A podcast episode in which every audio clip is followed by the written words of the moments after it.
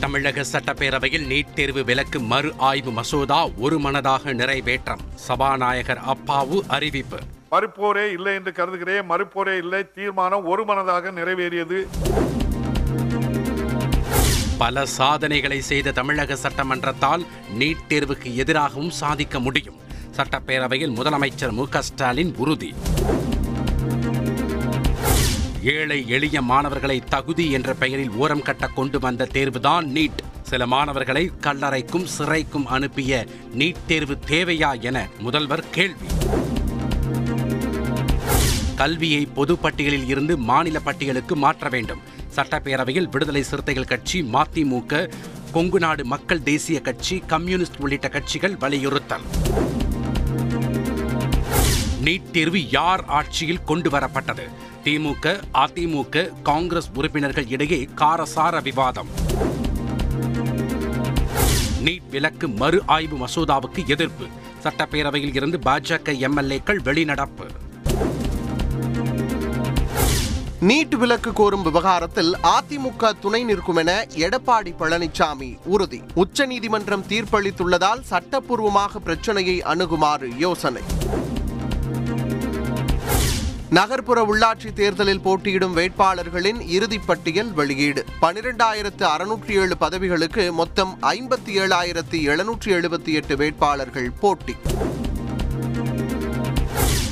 நகர்ப்புற உள்ளாட்சி தேர்தலில் போட்டியிடும் வேட்பாளர்கள் தீவிர பிரச்சாரம்.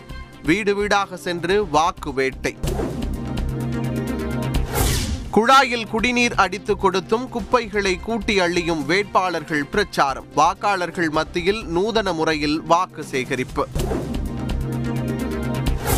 தளபதி விஜய் மக்கள் இயக்கம் எந்த கட்சிக்கும் ஆதரவளிக்கவில்லை. நகர்ப்புற உள்ளாட்சி தேர்தலில் தனித்து போட்டியிடுவதாக அறிவிப்பு. கோவிலையும் அதன் சொத்துக்களையும் பாதுகாக்க வேண்டியது அதிகாரிகளின் கடமை. முறைகேட்டில் ஈடுபடுவோர் மீது கடும் நடவடிக்கை எடுக்க வேண்டும் என சென்னை உயர்நீதிமன்றம் உத்தரவு. சத்தியமங்கலம் புலிகள் சரணாலய நெடுஞ்சாலையில் மாலை ஆறு மணி முதல் காலை ஆறு மணி வரை போக்குவரத்துக்கு தடை. வனவிலங்குகள் பலியாவதை தடுப்பதற்காக அமல்படுத்துமாறு உயர்நீதிமன்றம் உத்தரவு. உத்தரப்பிரதேச தேர்தலுக்கான வாக்குறுதி அறிக்கையை வெளியிட்டார் உள்துறை அமைச்சர் அமித்ஷா குறைந்தபட்ச ஆதார விலை உள்ளிட்ட பல்வேறு கவர்ச்சிகர அறிவிப்புகள் வெளியீடு. குடும்ப கட்சிக்கு ஜனநாயகத்தின் மிகப்பெரிய அச்சுறுத்தல். மாநிலங்களவையில் பிரதமர் மோடி பேச்சு. எமர்ஜென்சி காலத்தில் தமிழகத்தில் கருணாநிதி எம்ஜிஆர் அரசை டிஸ்மிஸ் செய்தது யார்? மாநிலங்களவையில் பிரதமர் மோடி கேள்வி. திரிபுராவில் இரண்டு பாஜக எம்எல்ஏக்கள் ராஜினாமா. பாஜகவில் இருந்து விலகி ராகுல் காந்தி தலைமையில் காங்கிரஸில் இணைந்தனர். கர்நாடகாவில் ஹிஜாப் அணிந்து பள்ளிக்கு வந்த மாணவிகள்.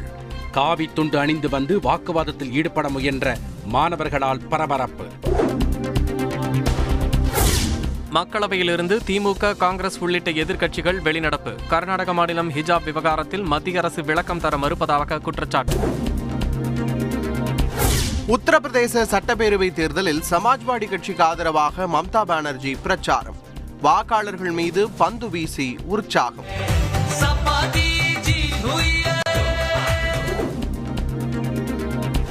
கர்நாடகாவில் ஹிஜாப் அணியும் விவகாரம் தொடர்பான போராட்டத்தில் போலீசார் துப்பாக்கிச் சூடு.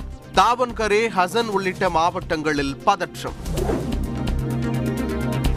பொங்கல் பரிசு தொகுப்பில் இருபத்தோரு பொருட்களும் யாருக்கும் கிடைக்கவில்லை என எடப்பாடி பழனிசாமி விமர்சனம்.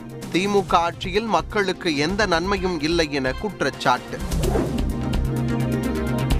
பொதுமக்களின் கோரிக்கைகளை நிறைவேற்ற தனித்துறையை உருவாக்கினார் முதலமைச்சர். எதிர்க்கட்சியாக இருந்தபோதும் திமுக மக்களுக்காக பணியாற்றியதாக கனிமொழி பேச்சு.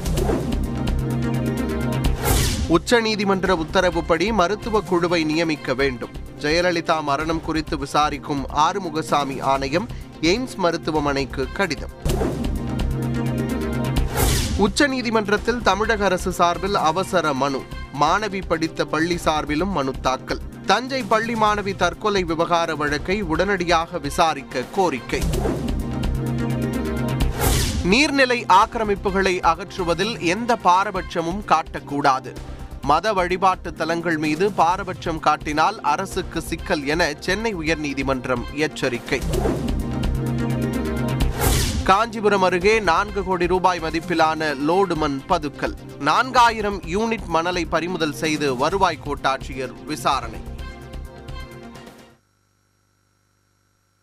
கர்நாடகாவில் பள்ளி கல்லூரிகளுக்கு மூன்று நாட்கள் விடுமுறை.